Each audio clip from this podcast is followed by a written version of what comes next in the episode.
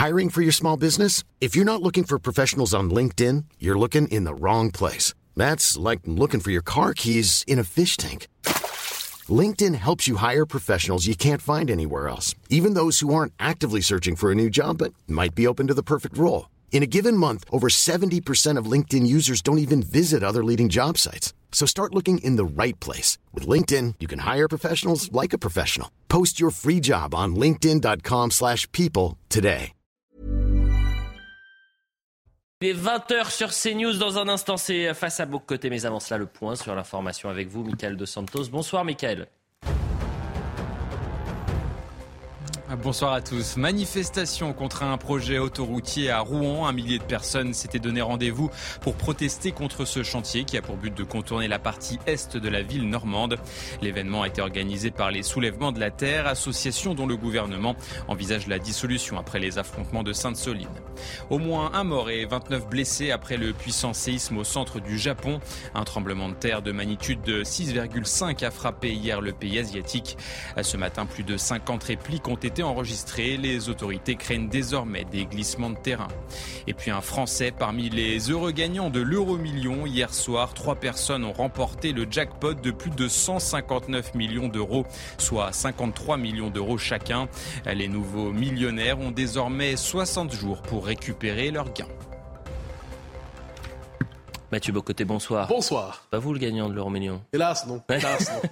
Arthur de Vatrigan, bonsoir. Bonsoir. L'incorrect, à la une de l'incorrect pour euh, le mois de mai, on va la découvrir. N'avez pas gagné l'euro million, euh, le gagnant français. Bon. Euh, la bataille de l'histoire. À la une de face à Bocoté ce soir, l'Union européenne en ordre dispersé pour faire face à la vague d'immigration euh, sur son sol. La crise franco-italienne déclenchée par les attaques de Gérald Darmanin contre Giorgia Meloni est un nouvel épisode d'une triste série vieille de plus de 20 ans. Bruxelles, chef d'orchestre d'une politique migratoire incohérente, inefficace. Pire, elle empêche les nations d'agir comme elles l'entendent. L'Union européenne se présente comme une solution. Est-elle en fait le problème en matière d'immigration, on en parle dans un instant. À la une également, que se cache-t-il derrière l'écriture inclusive? Derrière ces points, ces E, ces S, n'est-ce pas finalement euh, la guerre contre le masculin, ou plus précisément l'homme comme problème L'écriture inclusive a-t-elle remplacé la novlangue orwellienne? C'est votre second édito, Mathieu, ce soir. Enfin, cher Mathieu, vous recevez ce dimanche, ce samedi, Frédéric Rivoulois, euh, Rouvillois, historien, juriste, auteur de Les parrainages ou comment les peuples se donnent des maîtres, et la proportionnelle ou comment rendre la parole au peuple. Vous l'avez compris, il sera question de crise de régime crise peut-être de nos institutions. Voilà le programme. Face à Boc Côté, c'est parti. Et on va commencer avec l'immigration euh, massive, l'Union européenne. La semaine politique a été marquée par euh, l'affrontement entre Gérald Darmanin et Giorgia Meloni autour de la question de l'immigration. Le premier reproche à la seconde de ne pas avoir et savoir maîtriser l'immigration. Le gouvernement de la seconde y voit des insultes, réclame des excuses. Mais derrière cela, selon vous, Mathieu, se trouve un enjeu bien plus important la souveraineté réduite des États dans l'Union européenne. Mais peut-être, avant d'aborder ce sujet, vous voulez dire un mot sur le couronnement du roi. Ah oui, non, c'est un rituel obligé aujourd'hui. Il me fera plaisir de confesser mon absence totale d'enthousiasme pour ce moment. Alors, je comprends chez les gens de- d'esprit conservateur, c'est la beauté de la continuité de la civilisation incarnée par l'institution monarchique, mais je fais partie de ceux qui voient la couronne anglaise à la manière d'un Irlandais, à la manière d'un Québécois, à la manière de tous ceux. Vous savez, moi, je suis de ceux qui, lorsque la couronne britannique se retire d'un territoire et qu'on y proclame une république qui était autrefois celle d'un peuple asservi et qui se débarrasse de la tête couronnée britannique pour constituer une république indépendante, je trouve ça merveilleux. Voilà pourquoi je regarde l'Empire britannique avec le regard de Michael Collins, d'Emond de Valera, de tous ces nationalistes irlandais qui ont su au début du 20e siècle renvoyer les Anglais chez eux, un peu comme Jeanne d'Arc mais à l'irlandaise. Ensuite, bonne chance au roi Charles III, mais il me faisait plaisir aujourd'hui d'être la note discordante dans Ah bah, cet je, événement. je suis à deux doigts de tomber de ma chaise, cher Mathieu. C'est un sourire québécois et irlandais pour nos amis britanniques. Alors, sur le fond du sujet, Oui. euh, voilà. Revenons sur la question migratoire et l'Union européenne. qui est une vraie question, qui elle avait une vraie question dans les circonstances. Alors, c'est une querelle un peu lunaire cette semaine, entre d'un côté l- euh, Gérald Darmanin et Giorgia Meloni, querelle, euh, insulte interposée, on ne sait pas exactement comment nommer la chose. Qu'est-ce qui se joue, qu'est-ce qui se cache à travers cela? Bon, d'un côté, Gérald Darmanin dit, puis c'est une attaque, en fait, contre le Rassemblement national à l'intérieur, en disant, vous êtes arrivé au, pouvoir avec ce programme, avec ce discours, avec ces idées. au bout de quelques mois, vous êtes impuissant et jamais l'immigration n'a été aussi élevée chez vous. On pourrait dire la même chose, soit dit en passant, pour le Brexit. Hein. Depuis que le Brexit a eu lieu, et le Brexit, c'est particulier parce que derrière l'appel à la souveraineté, il y avait aussi un appel à la régulation de l'immigration. C'était dans le discours notamment de Michael Farage qui dirigeait le UKIP, puis ensuite le Brexit Party. Donc les partisans les plus ardents du Brexit étaient aussi des gens qui voulaient réguler l'immigration. Et là, qu'est-ce qu'on voit? Ça ne fonctionne pas. Ça ne fonctionne pas. Concentrons-nous sur le cas de l'Italie. Il y a une part de mauvaise foi chez Gérald Darmanin qui peut dire... Euh, bon, vous, en fait, qui, euh, à quoi pour répondre, pardonnez-moi, Mme Mélanie, en disant je suis au pouvoir depuis quelques mois, quelques mois à peine. Et elle pourrait répondre Vous êtes au pouvoir depuis quelques années déjà et la maîtrise n'est pas plus forte chez vous. Mais derrière ça, derrière ça, et là on revient sur la question spécifiquement européenne, je laisse de côté le Brexit, c'est qu'on se retrouve devant des États qui, même s'ils veulent avoir une politique migratoire ferme, même s'ils veulent avoir une politique migratoire de réaffirmation des frontières, même s'ils veulent faire en sorte que les frontières veulent dire quelque chose, sont prisonniers, sont prisonniers, dis-je, de la structure européenne. Et on pourrait dire que plus la structure européenne pèse sur un État, plus l'Empire européen pèse sur un État, plus l'Empire européen ligote, casse, inhibe, étouffe la souveraineté d'un État, moins il est capable de maîtriser son immigration. De mille manière, ah, on pourrait dire à, cause de la fiction de l'état de droit, l'état de droit en soi, on est tous favorables à ça, c'est l'état des libertés. Mais l'idéologisation de l'état de droit aujourd'hui, c'est un état qui fondamentalement neutralise la souveraineté populaire, neutralise la souveraineté nationale et veut abolir la question même des frontières. Il y a cette espèce d'idéologie mondialiste, idéologie globaliste qui considère que les frontières sont des tracés périmés appelés à s'effacer pour qu'un monde nouveau advienne. Et dès lors, ceux qui veulent conserver les frontières sont vus comme les défenseurs du monde d'hier. Donc on pourrait dire, bien qu'il y ait une, exception, l'exception danoise, on pourrait y revenir. Vous avez le Danemark d'un côté, mais globalement, les États européens qui, pour, sont pris par la crise migratoire, sont pour l'instant, constatent leur impuissance. Et de Mme Mélanie, il ne faut pas oublier ce qu'on dit beaucoup, hein. elle voulait véritablement prendre en charge la question migratoire.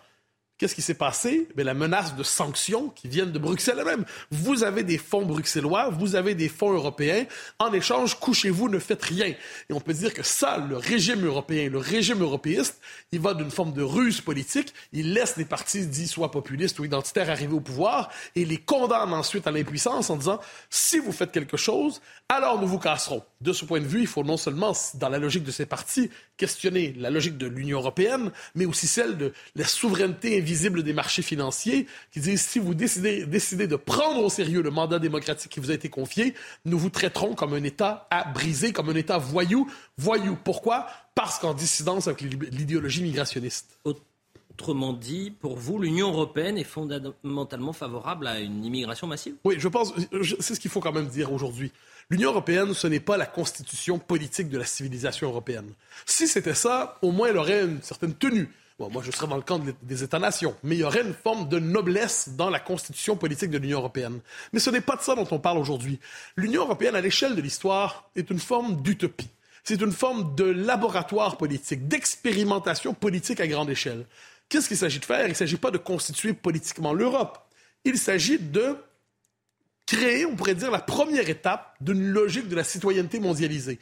La première étape de ce que serait une communauté politique mondiale, une communauté politique détachée justement des frontières des nations. Donc le laboratoire du mondialisme, appelons ça comme ça. Comme peut l'être aussi le Canada à sa manière, soit dit en passant.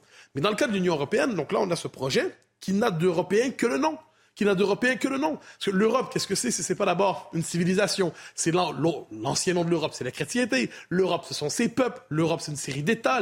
L'Europe, c'est une conception de la liberté. L'européisme se fiche de tout ça.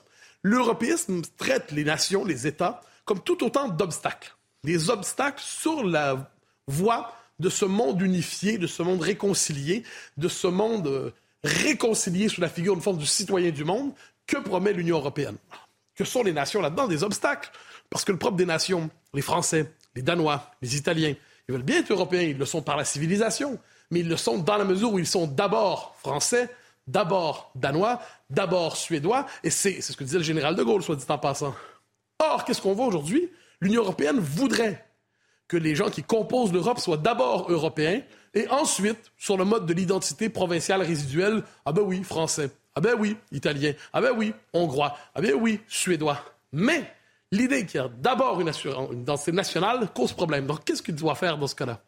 L'Union européenne et son élite eurocratique se donne pour mission, et je pense que c'est incarné par Mme von der Leyen de manière caricaturale. Je pense qu'avec avec Mme von der Leyen, on a dans l'histoire des dirigeants européens une figure nouvelle. Elle ne fait plus semblant d'être une commissaire technocratique au service des États. Elle se voit vraiment comme la première présidente de l'Europe.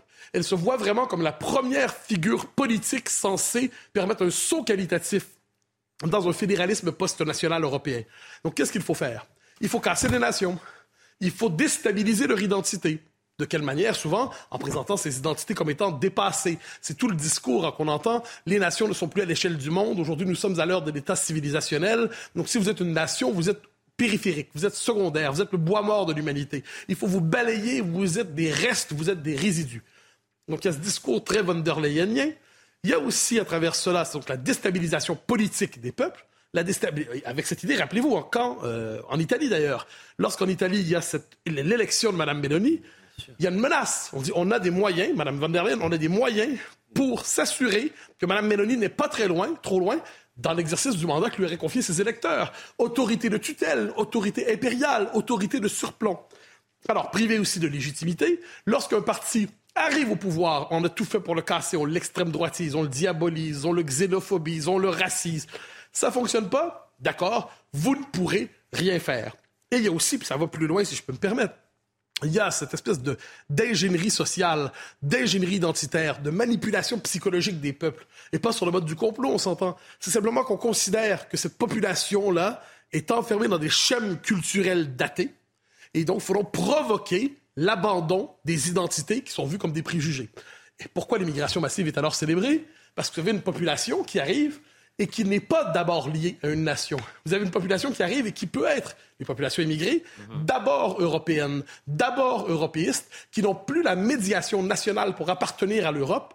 Et de ce point de vue, l'immigration massive est une chance pour l'Union européenne dans son intention, je ne sais pas si c'est une intention, mais tout le moins dans sa logique de liquidation des nations. Alors, si on, vous, si on suit votre raisonnement, Mathieu, il ne peut pas y avoir de reprise en main de l'immigration sans contestation en fait de la structure européenne. Oui, je pense qu'il faut quand même se le dire un jour. Hein. C'est-à-dire la structure européenne aujourd'hui, c'est une structure qui inhibe, étouffe, casse, neutralise. C'est un dispositif inhibiteur qui étouffe les nations. Ça ne veut pas dire ensuite qu'il faut jouer au Frexit ou à l'Italexit, et ainsi de suite. Euh, il se peut qu'un jour l'Union européenne se disloque, mais elle ne va pas se disloquer parce que chaque peuple, référendum un après l'autre, s'en sera retiré. C'est pas comme ça que ça va se passer. Ce qui peut y avoir, cela dit, puis on l'a vu au moment de la dernière présidentielle française, c'est intéressant, des gens aussi différents que M. Mélenchon et M. Barnier, c'est quand même pas exactement la même place sur le spectre politique, disaient Nous allons nous assurer qu'il y a un primat du droit national sur le droit européen. C'est intéressant, ça. Donc, un primat du droit. Donc, qu'est-ce que ça veut dire? C'est engager un rapport de force à l'intérieur de l'Union européenne pour s'assurer que les États reprennent leur souveraineté et fasse en sorte que la technostructure européenne ne soit justement plus que cela, une forme de technostructure sans substance politique au service des nations, mais ne prétendant pas se substituer aux nations, ne prétendant pas constituer le, l'amorce d'une gouvernance impériale, l'amorce d'une gouvernance fédérale. Il faut idéologiquement dé l'Europe. Il faut idéologiquement se, se délivrer de cette figure tutélaire à prétention impériale, d'une arrogance exceptionnelle, qui est Mme von der Leyen. Mm. Et il faut se délivrer de ce type de bureaucratie. Vous savez, un, petit mot là-dessus, la bureaucratie européenne, c'est quand même la bureaucratie qui fait des vocabulaires, on en reparlera, mais des documentaires sur l'écriture inclusive, euh, des documentaires, des documents sur l'écriture inclusive, qui invitent à sacrifier les références chrétiennes parce que trop exclusives, qui, par ailleurs, fait la promotion souvent de l'islam le plus militant. Pourquoi? Mais tout simplement pour relativiser la tradition chrétienne. Une fois que tout ça est dit, il faut donc contester l'européisme. Mais, disant tout cela, j'ai une forme de réflexion à la Michel Onfray qui me vient à l'esprit avec tristesse. Vous savez, Michel Onfray, dans un débat dans le Figaro, il y a quelques années, avec François-Xavier Bellamy, un échange assez intéressant. Onfray disait, on est peut-être tout simplement, ça, soit foutu finalement. À l'échelle de l'histoire, c'est terminé, c'est la décadence. C'est une inquiétude qu'on peut tous avoir. Et, euh, et on peut comprendre ça, c'est-à-dire l'impression, je le dis dans mes propres mots, que nous vivons la deuxième chute de Rome, nous avons le malheur d'en être contemporains. Nous avons le malheur d'être contemporains de la chute d'une civilisation et nous sommes, quant à nous, des hommes de l'ancien monde appelés à survivre dans le nouveau, où la place qui nous sera réservée sera justement celle de, détritus, de restes, de formes de, bois mort de l'humanité il va chercher à survivre un peu, à la manière dans le, dernier souffle d'oxygène des rescapés du monde nouveau. Bon, ça c'est un point de vue euh, fataliste.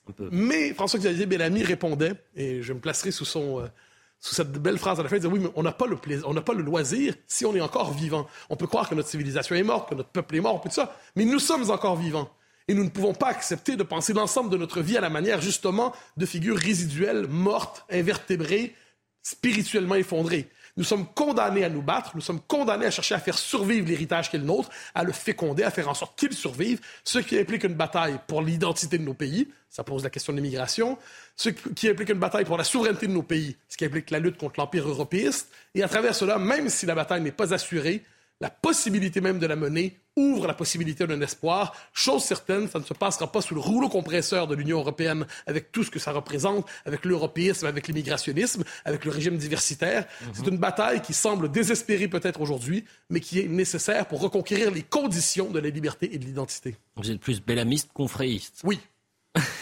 Arthur de Vatrigan, sur la question migratoire et euh, l'échec de Bruxelles. D'ailleurs, vous aviez un, temps d'avance euh, euh, avec l'incorrect. C'était votre une pour le mois d'avril. Naufrage français, pas européen, mais c'était immigration, le naufrage français. Avec, et l'Europe. Avec euh, une partie, une part en tout cas importante de l'Union européenne. Et je reviendrai dessus. Mais si vous me permettez, juste deux mots sur Gérald Darmanin, parce qu'il remue beaucoup, il squatte le temps de parole bon, même pas un an, il a quand même euh, failli nous déclencher deux guerres, une contre les Italiens, là récemment, et un peu avant contre les Anglais, qui eux ne nous envahissent plus en plus. Donc, on a envie de lui dire, monsieur le ministre, il euh, faudrait se détendre, calmez-vous, ça va bien se passer comme il l'avait dit lui-même. Surtout qu'en matière d'immigration, malheureusement, la France et surtout le ministre de l'Intérieur n'a pas vraiment de leçons à donner, parce que entre Mayotte, l'imam Equissem, les OQTF sous perfusion euh, d'aide sociale qu'il avait pourtant promis d'appliquer à 100%, on va pas dire que le succès l'étouffe. Mais bon, euh, concernant l'Union européenne, le problème c'est que l'Union européenne et notre président Emmanuel Macron sont sur la même ligne. C'est-à-dire que la question migratoire, c'est juste une variable d'ajustement économique et social, et à, aucun moment une question existentielle, d'autant plus que Mathieu l'a brillamment rappelé, les élites européistes détestent tout ce qui s'apparente à une idée de nation, d'identité, d'histoire, de passé, de racines. Et le problème, c'est que l'Union européenne veut absolument garder la main sur ce sujet-là, qu'elle a parti sur ce problème-là, qu'elle a en plus en partie créé, mais ça c'est le principe de l'Union européenne, elle crée des problèmes et ensuite elle dit rassurez-vous, ça va bien se passer, je vais m'en occuper. Je vous cite une déclaration d'Ursula von der Leyen. Nous proposons aujourd'hui une solution européenne afin de rétablir la confiance entre les États et de restaurer la confiance des citoyens dans notre capacité en tant qu'Union à gérer la migration. L'Union européenne a déjà prouvé dans d'autres domaines qu'elle pouvait prendre des mesures extraordinaires pour concilier des points de vue divergents. Euh, je ne sais pas vous, mais moi, quand l'Union européenne commence à faire de la calinothérapie, j'ai l'impression d'être un mouton le jour de l'Aïd. Et malheureusement, ça ne me donne pas complètement tort, parce que ce qui est en train de passer, cette déclaration, elle fait suite au, pacte de migration et d'asile euh, qui, qui est en train de se débattre aujourd'hui à l'Union européenne. J'en avais parlé la semaine dernière, mais je vous propose un petit retour en arrière.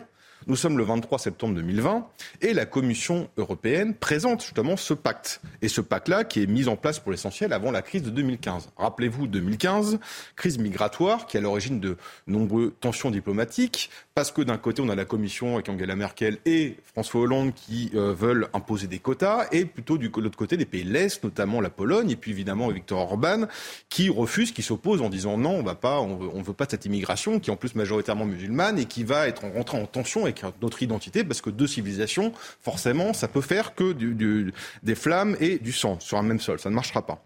Euh, ensuite, il y a eu l'échec des négociations du paquet d'asile, je rappelle, en 2016. Donc, quand Mme van der Leyen nous explique, qu'elle arrive à, réconcilier divergences, on se demande où et comment. Et donc, ce pacte-là revient sur la table, avec pour objectif d'être validé au plus tard en février 2024, mais certains espère fortement le faire valider avant l'été 2023, d'ici quelques mois.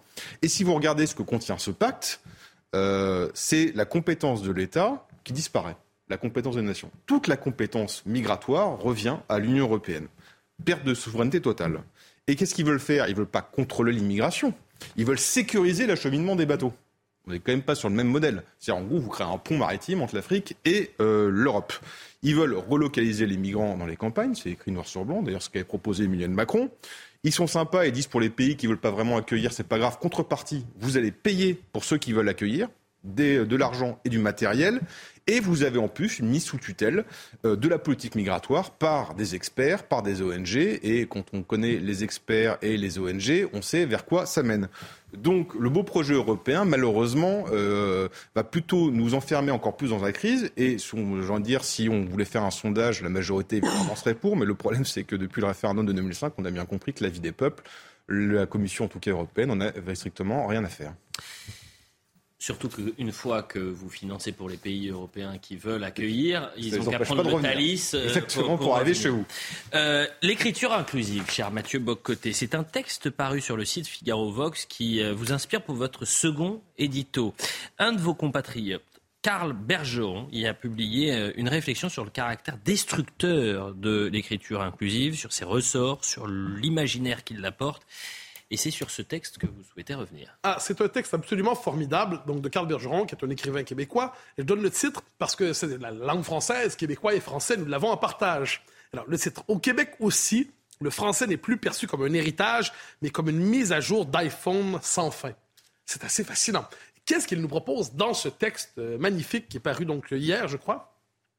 C'est une réflexion sur le rapport à la langue. C'est-à-dire la langue, pour vous, pour moi, pour des gens qui sont à peu près civilisés dans le monde d'hier, c'est la condition de la liberté de l'esprit. La langue est l'espace d'une liberté. Ça permet de façonner le, le, rapport au réel, ça permet de nommer les nuances du réel, ça permet de faire apparaître quelquefois l'invisible parce que le mot adéquat, lorsqu'on le trouve, permet de faire surgir une nuance qui autrement serait invisible. Carl Bergeron nous propose dans ce texte, je vais me permettre deux citations, je pourrais citer le texte au complet, deux citations. Parce qu'il y a des gens qui nous disent, on le voit chez nous, notamment au Québec, il faut sacrifier, faut réformer la langue, sacrifier le participe passé, il faut sacrifier s'il faut. Entre autres, il faudrait la chat GPTiser la langue. Première citation. Prétendu élitiste, la langue française souffrirait de la comparaison avec un certain anglais mondialisé, qui emporterait l'adhésion de la jeunesse branchée. Pour s'adapter aux GAFAM, il nous faudrait un français liquide, débarrassé de ses scories et ouvert aux manipulations des linguistes qui prendraient le pli du monde tel qu'il se décide en Californie. La langue n'est plus un héritage, elle devient une mise à jour d'iPhone sans fin. C'est assez remarquable comme phrase. Et une deuxième. Ainsi, là c'est sur l'écriture inclusive. Ainsi la dite écriture inclusive, qui ment sur ce qu'elle est, en, en expropriant la langue qu'elle se propose de moraliser. D'abord parce qu'il ne s'agit pas d'écriture, mais bien de réécriture, soit de falsification. La dite écriture inclusive est un parasite qui se greffe sur la langue pour la vider de son sens ou de son sang. Les complications qu'elle introduit par la porte d'en arrière n'augmentent pas la puissance ou la beauté du français, comme les vieilles règles décidées il y a 400 ans, présumées virmoulues par les incultes, mais multiplient dans le maillage de la phrase les verrous contre la pensée au nom de la vertu. C'est essentiel. Nous nous retrouvons devant aujourd'hui une entreprise qui entend rééduquer la langue, qui entend aussi faire de la langue un lieu de rééducation. C'est un exercice, la totalitaire en quelque sorte. La langue ne devient, perd sa propre logique, elle devient un pur projet de reconstruction idéologique, ça devient une forme de langue pour soviétique, hein, pour néo-soviétiques, les néo-soviétiques que nous sommes. Et parlant l'écriture inclusive, on le voit de plus en plus dans la jeune génération, on croit, parlant l'écriture inclusive, même des administrations le font, hein, des syndicats, euh, des administrations publiques, des administrations privées empruntent ce vocabulaire. Mais dans les faits, on croit ouvrir la langue. En fait, on la neutralise. En fait, on la paralyse. En fait, on l'empoisonne et on tue son génie.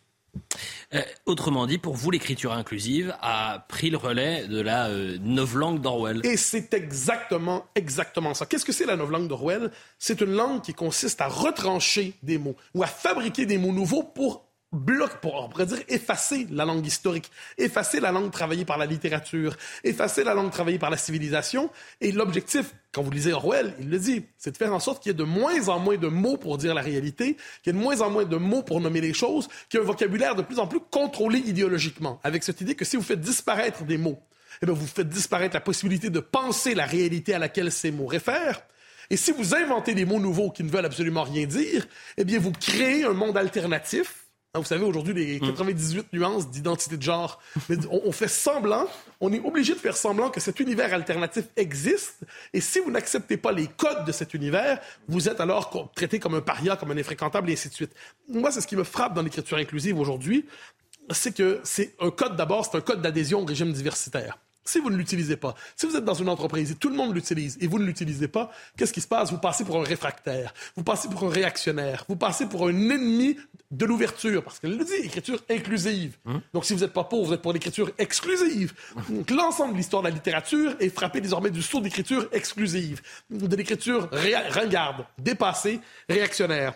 La langue inclusive, c'est une langue qui nous enferme dans ces catégories. C'est une prison mentale où viennent s'enfermer les esprits conformistes. C'est un, logiciel en perpétuelle évolution, mais qui vient non pas, vient pas, améliorer la langue, mais qui falsifie la langue, qui prend prétexte de la langue française, mais donc il devient une forme de référence lointaine pour inventer une langue nouvelle, qui est une langue idéologique d'amollissement des cerveaux, d'assujettissement des cerveaux, une langue de manipulation du réel, une langue néo-soviétique, je le redis, une langue totalitaire. Et le très beau texte de Karl Bergeron, auquel je faisais référence, est une des réflexions les plus fines, je crois, sur la question de l'écriture inclusive. Je m'en serais voulu de ne pas utiliser cette tribune pour faire euh, donner un peu d'écho à la sienne. Eh bien, il faut l'inviter sur le plateau, cher Mathieu Bocoté. C'est une bonne idée. Arthur de Vintrigan sur l'écriture euh, inclusive. Ça va euh, au-delà seulement d'un point, d'un E, d'un S, il y a une philosophie, malheureusement, qui peut toucher euh, notre, littérature aujourd'hui? Eh, J'avoue qu'en bon réactionnaire, j'étais fondamentalement opposé. Et puis, j'ai découvert qu'elle pouvait donner une nouvelle saveur à certains vieux romans. Par exemple, vous prenez le Hussard bleu de Roger Nimier. Je vous laisse réfléchir à ce que donnerait cette phrase, que j'ai pioché au hasard évidemment, en version inclusive. Quand les habitants de la planète seront un peu plus difficiles.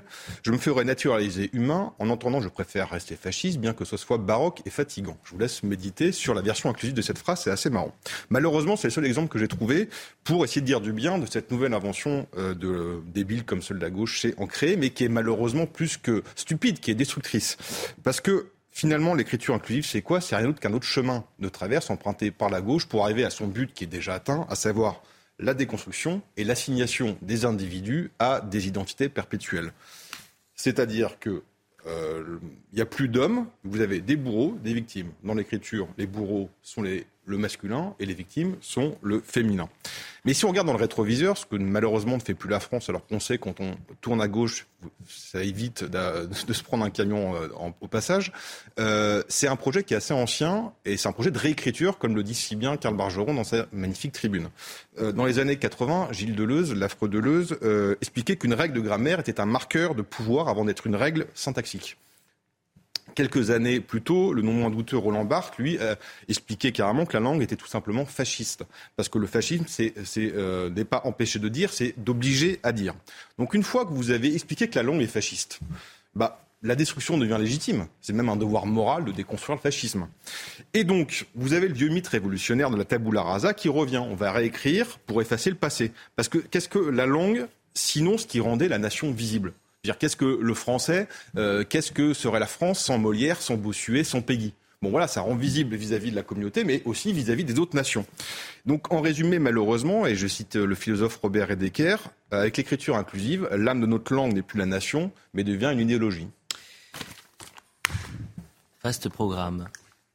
Dans un instant, vous allez recevoir Frédéric Rouvillois, historien, juriste. Vous allez parler de la crise des institutions, de la crise du régime, avec euh, deux ouvrages, notamment sur les parrainages, la proportionnelle.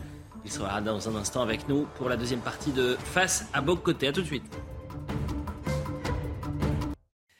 20h30 sur CNews, le point sur l'information avec Mickaël Dos Santos. Et puis ensuite, on reprend bien sûr Face à Côté.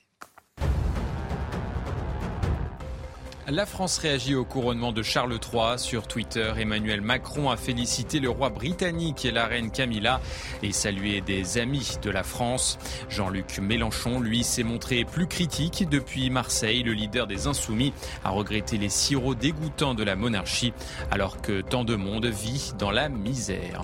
La CGT accepte l'invitation de Matignon. Sophie Binet, secrétaire générale du syndicat, rencontrera Elisabeth Borne le 16 ou le 17 mai prochain. Leaders syndicaux sont également conviés pour cette réunion sans ordre du jour précis. La CFDT, à travers Laurent Berger, devrait aussi être autour de la table.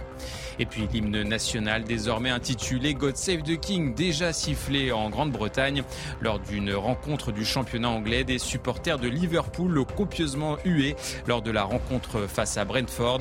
Cela a toujours été le cas. Les Reds n'ont jamais pardonné à la couronne la répression des mineurs et la gestion de la catastrophe d'Hillsborough survenue dans les années 80. Voilà pour le point sur l'information. On est toujours avec Mathieu Bocoté, bien sûr, Arthur de Vatrigan. Merci d'être avec nous, Frédéric Rouvillois. Bonjour. Euh, ravi de vous retrouver. Vous êtes euh, historien, juriste. Vous avez écrit les, parrainages ou comment les peuples se donnent des maîtres. Vous avez également écrit euh, la proportionnelle ou comment rendre la parole au peuple.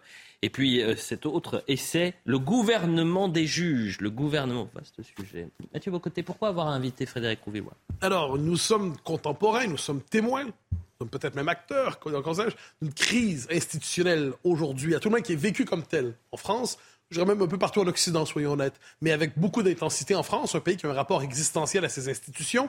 Ces derniers temps, on a parlé de crise démocratique, crise de représentativité, crise de régime, et Frédéric Rouvillois, sur ces questions, a écrit abondamment et toujours avec beaucoup de finesse. C'est un plaisir de le recevoir ce soir. Bonsoir. Bonsoir, merci. Alors, question première, une formule circule depuis, on pourrait dire, un peu plus d'un an sûrement, la formule crise de régime, pour parler de la crise que traverse la France, on, l'utilisait pour parler de la crise des parrainages dans certains égards, on l'utilise aujourd'hui pour parler du débat autour des retraites. Est-ce que la France est de près ou de loin, aujourd'hui, dans quelque chose qui ressemble à une crise de régime? Oui, mais je, je dirais, elle est depuis longtemps en fait. Euh, on a l'impression de découvrir quelque chose parce que il y a eu effectivement euh, des, problèmes, des froissements, des, euh, et que euh, le pauvre président Macron a joué de malchance finalement de quasiment depuis 2018, hein, avec cette succession de euh, un petit peu invraisemblable de, de, de, cauchemars successifs. Euh, mais voilà, euh, la crise, elle est déjà beaucoup, beaucoup plus profonde et plus ancienne. Et si vous voulez, Nicolas Sarkozy, quand il est élu en, en 2007, souligne déjà que la France est en crise, qu'il y a une crise institutionnelle, une crise de régime. Et ce qui est absolument fabuleux, c'est que on est en euh, à Épinal le 12 juillet 2007 euh, et il explique que euh, le fondement de la crise, c'est le délitement du rapport de confiance entre les élites et la population, et surtout entre les gouvernants et les gouvernés. Et il explique que, notamment à propos du président de la République, que l'un des grands problèmes, c'est finalement la, la, dilution de la responsabilité, la fin de la responsabilité des gouvernants par rapport aux, gouvernés, et que c'est le cœur du problème, dit-il, et c'est la raison pour laquelle il s'engage. Euh, il, prévoit une grande révision constitutionnelle qui, qui aura lieu un an plus tard. Il s'engage à réviser l'institution dans ce sens-là pour redonner effectivement euh, du sens euh, à la démocratie française, aux institutions de la Cinquième République. Et le sens de ces institutions, c'est justement l'idée que le chef de l'État est au centre du système, mais s'il est au centre du système, c'est parce qu'il parce qu'il est responsable devant le peuple souverain. Alors, vous parlez justement de la responsabilité politique, on pourrait dire démocratique, celle des élus. Euh, vous avez consacré un ouvrage au gouvernement des juges, c'est un thème qui circule un peu partout dans le monde occidental. On pourrait dire que l'histoire du XXe siècle, c'est l'histoire à la fois de la construction de l'État administratif qui se substitue quelquefois à la responsabilité politique, et dans la deuxième moitié du XXe siècle, aussi le développement du gouvernement des juges. Est-ce que ça correspond à une réalité, selon vous, cette idée qu'une dilution du pouvoir politique qui est captée par d'autres autorités qui ne relèvent pas de la souveraineté populaire, donc les administrations, les juges, certains ajouteraient les médias, les, la finance, mais concentrons-nous sur les institutions. Écoutez, moi je dirais pas qu'il y a une dilution du pouvoir politique, je dirais qu'il y a un déplacement du pouvoir politique et un glissement d'un pouvoir qui en démocratie, théoriquement, effectivement, appartient au peuple, a un pouvoir qui va être capté par d'autres, euh, par d'autres, voilà, par, d'autres forces et euh, par une oligarchisation effectivement du, système. Euh, J'ai écouté il y, a, quelques jours le, le, patron du Parti communiste qui sur une, une radio le matin expliquait qu'il y avait un véritable problème de démocratie, que on n'est plus vraiment euh, en démocratie en France. Et euh, les, journalistes qui, l'écoutaient euh, se, regardaient manifestement consternés en disant mais on peut pas dire ça quand même. on peut pas dire qu'on n'est plus dans une démocratie. On est dans une démocratie. Si vous comparez la France avec la Russie de Poutine, la Turquie d'Erdogan, la Chine de Xi Jinping, on est quand même en démocratie. Rassurez-nous. Mais voilà, le, le problème c'est que tant qu'on s'entend pas sur les mots et tant qu'on met dans, l'idée de démocratie l'idée finalement d'une espèce de progressisme sociétal, euh, de libéralisme euh, un peu vague, etc., effectivement, la France est une démocratie. Si en revanche, on s'en tient euh, à ce que veulent dire les mots, la démocratie, c'est le pouvoir du peuple, c'est, nous dit la Constitution, le gouvernement du peuple, par le peuple, pour le peuple, bah, dans ces conditions-là, effectivement, euh, il y a de quoi se poser la question. Et, évidemment, la crise des retraites euh, tout, récemment nous, le, montre de manière absolument spectaculaire. Alors, vous nous avez, il y a un an, je crois, vous avez publié un livre sur la question des parrainages. Alors, la question n'est plus d'actualité. Et pourtant, elle me semble assez importante. Je, vous, formule la question, vous me dites si j'ai une lecture adéquate de la situation, à tout le moins de vos thèses. Euh, les parrainages, c'est une, forme de filtre pour éviter d'avoir des candidatures farfelues. On comprend l'idée. Cela dit, au moment de la présidentielle, pendant quelques semaines, pendant quelques semaines, se dégageait un scénario possible où Jean-Luc Mélenchon, Marine Le Pen et Éric Zemmour, qui rassemblaient en gros 45 à 48% des voix, risquaient de ne pas pouvoir être au premier tour, de ne pas pouvoir se présenter aux élections en tant que telles. Est-ce qu'on ne se retrouve pas dans ce scénario où le système de parrainage est là, un système de filtre qui ne sert plus seulement à filtrer les farfelus, mais à filtrer les candidats qui s'éloignent trop du consensus idéologique? Bien sûr, on est exactement là-dedans. Et si vous voulez, ce, ce, système de, filtrage, de parrainage, il a été établi, c'est pas un hasard, par Giscard d'Estaing en 76, euh, dans euh, la volonté de de, remettre en cause la logique gaulienne euh, de l'élection présidentielle. À l'origine, euh, lorsque De Gaulle établit le principe de l'élection du président au suffrage universel direct, euh, les parrainages, c'est 100, 100, personnes. 100 parrains, pas plus. Et lorsque De Gaulle explique ça en Conseil des ministres, il explique que ça va être comme ça. plusieurs euh, de ces, de ces ministres importants, notamment Giscard, explique que ça va pas, qu'il faudrait avoir beaucoup plus de parrainage. Et euh, Giscard va jusqu'à parler de quelque chose qui, qui tournerait autour de 9000 parrains. Euh, pourquoi? Pour ben, contrôler les choses, pour éviter justement que le peuple ne, ne puisse faire des siennes. Et ces 9000 parrains, ça veut dire quoi? Ça veut dire effectivement ben, confier en réalité, enfin établir en réalité un, un premier tour, un ou un, tour euh, zéro, si vous voulez, euh, qui euh, permet à l'oligarchie de sélectionner véritablement les siens, ceux qui ne feront pas de vagues, ceux qui seront conformes à ses, à ses, désirs et à ses, à ses intérêts. Voilà. Donc, si vous voulez, le, ce, cette, cette loi de, de 76 hein, qui établit le système actuel, pour l'essentiel. Ça a été encore un, petit peu modifié par la suite, mais l'essentiel est, posé en 76. Et, et, et c'est absolument clair et comme, de l'eau de roche, si vous voulez. Hein. C'est une, remise en cause de la logique euh, démocratique, ou je dirais de, monarchie républicaine euh, que le général de Gaulle avait voulu mettre en place euh, en 58 en établissant la Constitution, puis en 62 en établissant l'élection du président de la République au suffrage universel direct. une remise en cause euh, dans le sens d'une oligarchisation, c'est-à-dire d'un passage finalement euh, de, relais, si j'ose dire, de témoins et de souveraineté euh, du peuple à l'oligarchie. Alors, je poursuis une question sur la représentativité avant de passer la parole à Arthur de Vatrigan. quand on fait l'histoire de la crise démocratique française aujourd'hui, est-ce qu'on pourrait dire qu'une autre de ces variables, une autre de ces éléments, c'est l'extension progressive des catégories, on pourrait dire, des catégories politiques sous le signe de l'infréquentabilité. Je m'explique, depuis les années 80, autour du terme extrême droite, une part croissante du corps électoral a été chassée du périmètre démocratique légitime. On parlait de cordon sanitaire, on parlait de, de barrages républicains, on parle maintenant d'arc républicain. Mais au deuxième tour de la présidentielle, cette fois-là, il y a eu 42% des électeurs qui ont voté à l'extérieur du périmètre républicain. Auparavant, c'était 35 il pourrait dire que de ce point de vue, ils sont traités comme des factieux par une partie des élites. Est-ce qu'il n'y a pas, est-ce que cet élément, ce fait de chasser du périmètre de la respectabilité démocratique des électeurs qui votent pour une autre option, est-ce que ça ne participe pas aussi à cette crise de représentativité, de régime aujourd'hui? Si, si, sans doute. C'est le fait, qu'effectivement, euh, les gens ne se sentent plus euh, écoutés, entendus, euh, ils n'ont plus la parole. Donc, gouvernement par le peuple devient effectivement quelque chose de, d'absurde. Si vous voulez, cette espèce de cordon sanitaire, il avait été établi à l'origine lorsque le Front National, par exemple, ne représentait que des pourcentages quasiment infinitésimaux. Euh, le problème, c'est que euh, le Front National a, gonflé, gonflé, gonflé, gonflé, et le, cordon sanitaire qui initialement cornérisait une minuscule fraction de l'électorat est devenu quelque chose euh, d'aberrant et d'intenable finalement.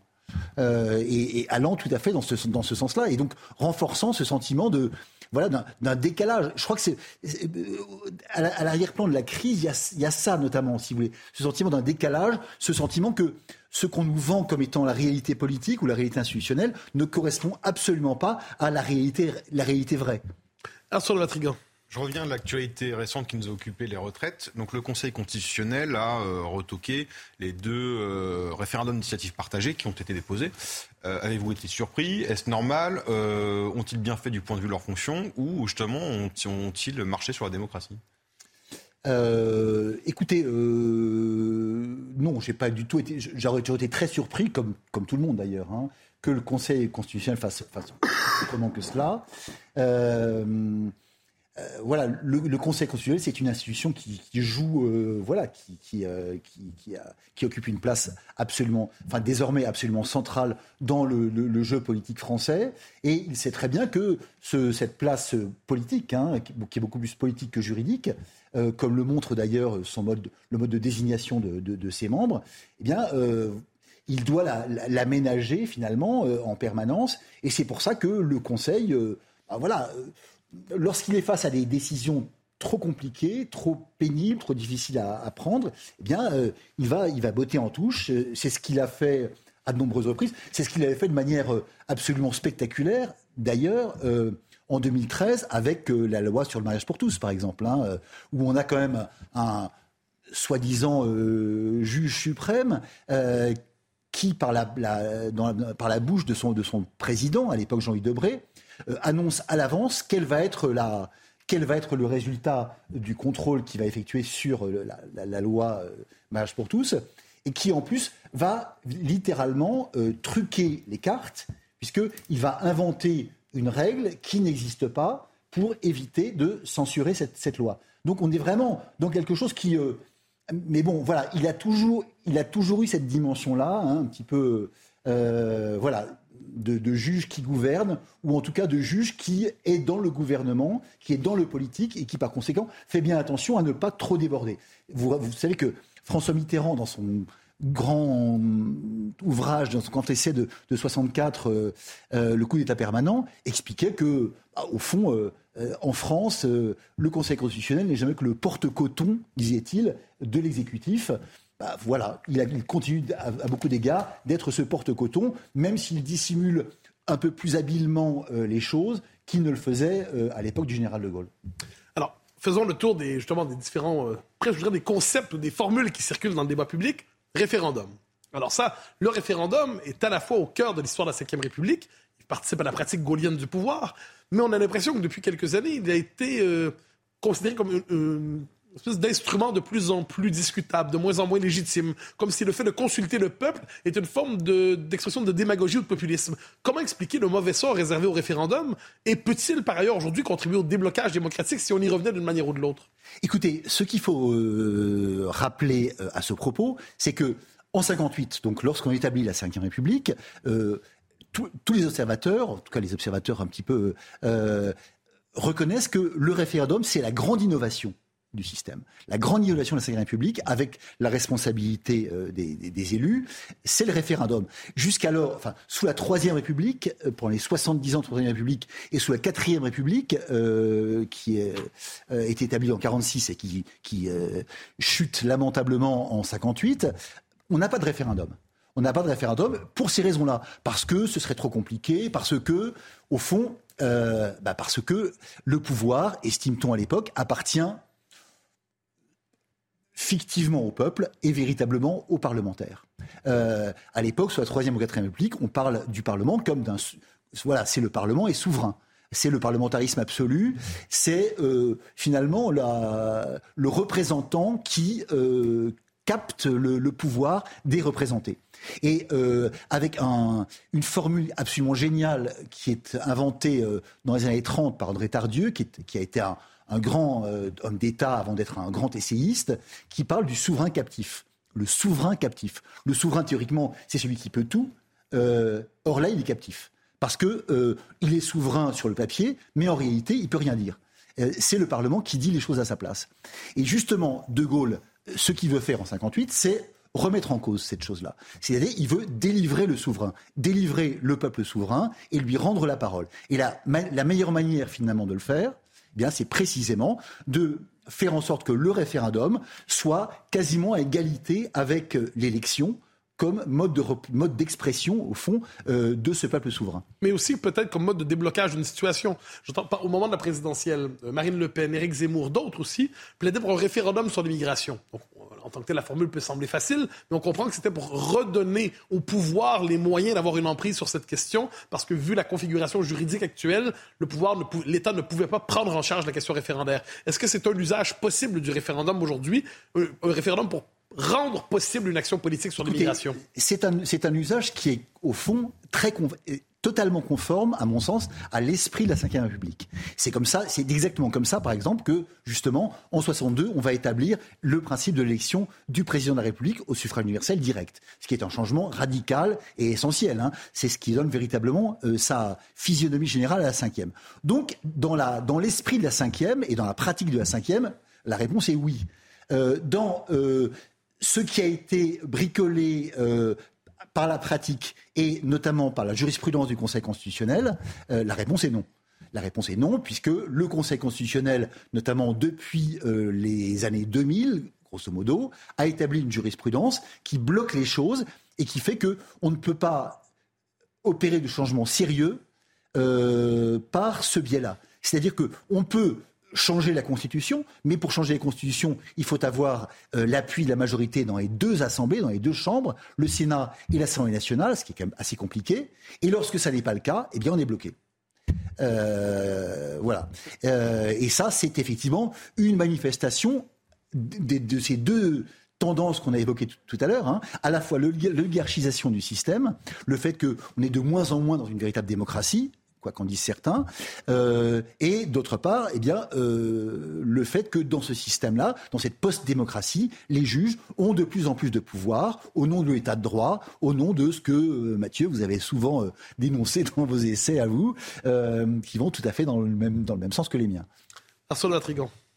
Mais ce qui est intéressant dans votre essai, c'est qu'on voit qu'en France, comme aux États-Unis, où vous faites des parallèles, le, le, gouvernement des juges, qui est l'expliquer péjoratif, n'est pas l'apanage d'un parti politique et que c'est même d'un bord politique. Euh, vous, expliquez qu'au départ, c'était quelque chose de euh, la gauche qui appelait ça, même l'extrême gauche. Et aujourd'hui, on est plutôt sur les courants de droite. Et aux États-Unis, euh, on a les conservateurs qui sont à la Cour suprême et les, progressistes qui dénoncent le gouvernement des juges. Comment ça s'est installé et quelles évolutions ça a eu?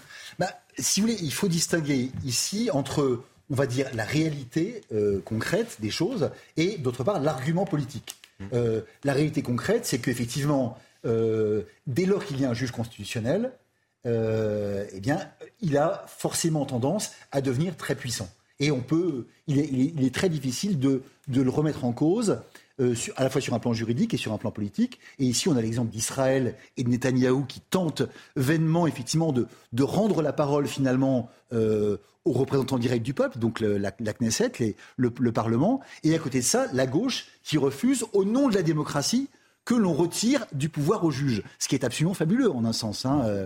Euh, c'est un, c'est totalement contre-intuitif, comme dirait l'autre. Hein. mais donc d'une part, il y, a, cette réalité qui est que dès lors qu'il y a un juge constitutionnel, eh bien, inévitablement, il a un pouvoir euh, très important.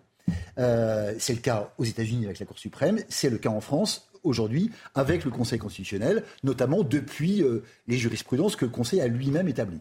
Bien. D'autre part, il y a l'argument qui est de reprocher effectivement aux juges constitutionnels, notamment, et aux juges en général par ailleurs, d'avoir trop de pouvoir. Et ça, effectivement, c'est un argument qui va au fond, passer euh, de gauche à droite, puis de droite à gauche, en fonction finalement du positionnement politique du juge. Lorsque le juge euh, a un positionnement très conservateur, très à droite, c'est la gauche qui va dire oh, halte là, c'est le gouvernement des juges. Euh, c'est un peu ce que font ce que fait la gauche américaine actuellement avec la Cour suprême conservatrice qui, euh, qui, est, en place, et notamment suite à la, décision Dobbs de 2022 sur l'avortement. Euh, voilà, ce sont des juges, c'est la suprématie des juges, c'est la remise en cause de la démocratie. Lorsque, en revanche, euh, les juges sont, sont, à gauche, c'est plutôt la droite qui a tendance à dire cela. Et effectivement, dans mon livre, je montre que voilà, c'est euh, aux États-Unis comme en France, on retrouve au fond les mêmes types de mécanismes, les mêmes, les mêmes tendances et la même, la même utilisation euh, politique finalement de concepts juridiques. Il nous reste une minute trente pour trouver une solution à tout cela. Euh, alors, comment, si on veut réinjecter un peu de démocratie dans notre système, vous nous dites démocratie de façade sans démocratie de substance, comment resubstantialiser la démocratie? La proportionnelle, la normalisation du référendum? Écoutez, euh, je pense qu'effectivement, il, y, a, deux points vraiment essentiels. Il y a d'une part, effectivement, la, prise de conscience de la question de la responsabilité des politiques et notamment du président de la République, retour aux sources gaulliennes, et deuxième retour aux sources gaulliennes, effectivement, revitaliser le référendum, et non seulement le revitaliser, mais euh, enlever des blocages. Par exemple, euh, ce serait très simple de supprimer euh, l'article 89 alinéa 3 qui permet de, réviser la Constitution en ayant recours au Congrès. Euh, c'est-à-dire euh, à la, combinaison des deux assemblées. Euh, si on supprime cet article 89 alinéa 3, on rend impossible toute révision qui n'est pas référendaire. Et donc, de ce point de vue-là, potentiellement, on revitalise complètement la démocratie, puisque seul le peuple peut changer la loi suprême dont il est l'auteur. Mais il y a beaucoup d'autres voies, et notamment, effectivement, le RIP, le RIP est une voie totalement aberrante qui, ne fonctionnera jamais et qui a été conçue pour ne pas fonctionner. Euh, en revanche, un RIC, c'est-à-dire un référendum d'initiative citoyenne, euh, conçu de manière à la Suisse, euh, à la Suisse, effectivement, mais pas seulement, hein, pourrait être extrêmement intéressant et, et, et, constitue une ouverture probablement salutaire, au moins du point de vue de la démocratie. Merci beaucoup, Frédéric Rouvillois. C'est moi. Je rappelle euh, votre ouvrage de gouvernement des, juges et également les parrainages ou comment les peuples se donnent des maîtres, la proportionnelle ou comment rendre la parole au peuple. On va rendre euh, la parole aux prochaines émissions puisque l'info se poursuit sur CNews. Merci à vous, euh, Mathieu Bocoté. Merci Arthur de Vatrigan. L'info se poursuit sur CNews. Merci à toutes les équipes techniques en régie. Vous pouvez revoir cette émission sur cnews.fr.